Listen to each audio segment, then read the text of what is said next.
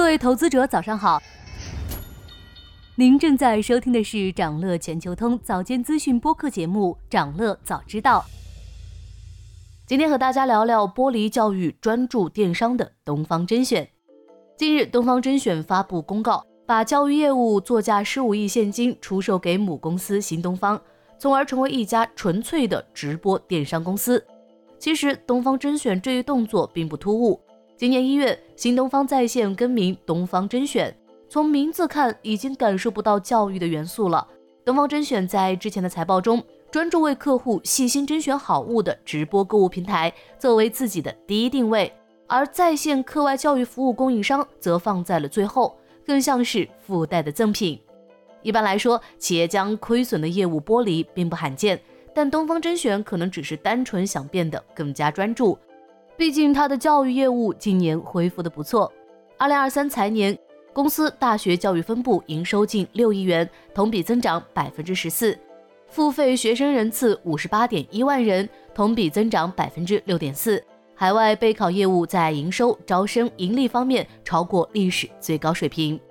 但教育业务的业绩和直播电商相比还是相形见绌，直播电商业务才是东方甄选的主要增长引擎。八月，东方甄选发布的二零二三财年年报，营收超过四十五亿元，同比增长百分之六百五十一，净利润接近十亿元，扭亏为盈。其中，来自自营产品及直播电商分部的收入达三十九亿元，占据总营收的百分之八十七。自营产品营收超过二十六亿元，毛利高达十五亿元。这么一对比下来，东方甄选选择专注电商业务，也就可以理解了。除了在抖音之外，东方甄选还积极探索多平台发展，开设了微信公众号、小程序、小红书官方账号“东方甄选”、京东、天猫等平台的东方甄选旗舰店等，并成功孵化东方甄选独立 APP。其中，独立孵化东方甄选 APP 最受市场关注。俞敏洪在众多互联网大咖中不算出彩，但他长期发展的眼光确实独到。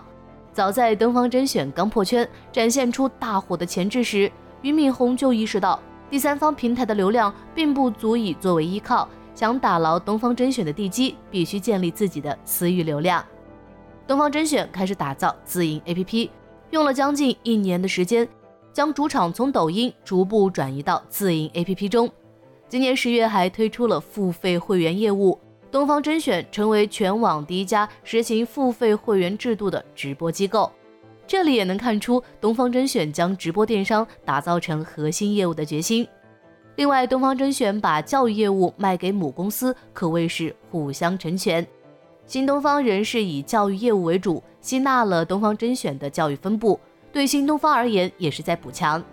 经过了两年的调整，新东方教育业务也在慢慢回暖。尤其是疫情过后，出入境政策调整，留学市场开始回暖。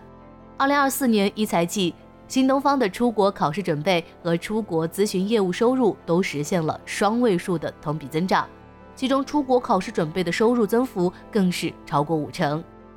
反映到业绩层面，二零二四财年第一季度，新东方营收同比上升百分之四十八，至十一亿美元，是近八个季度以来营收首次超过十亿美元。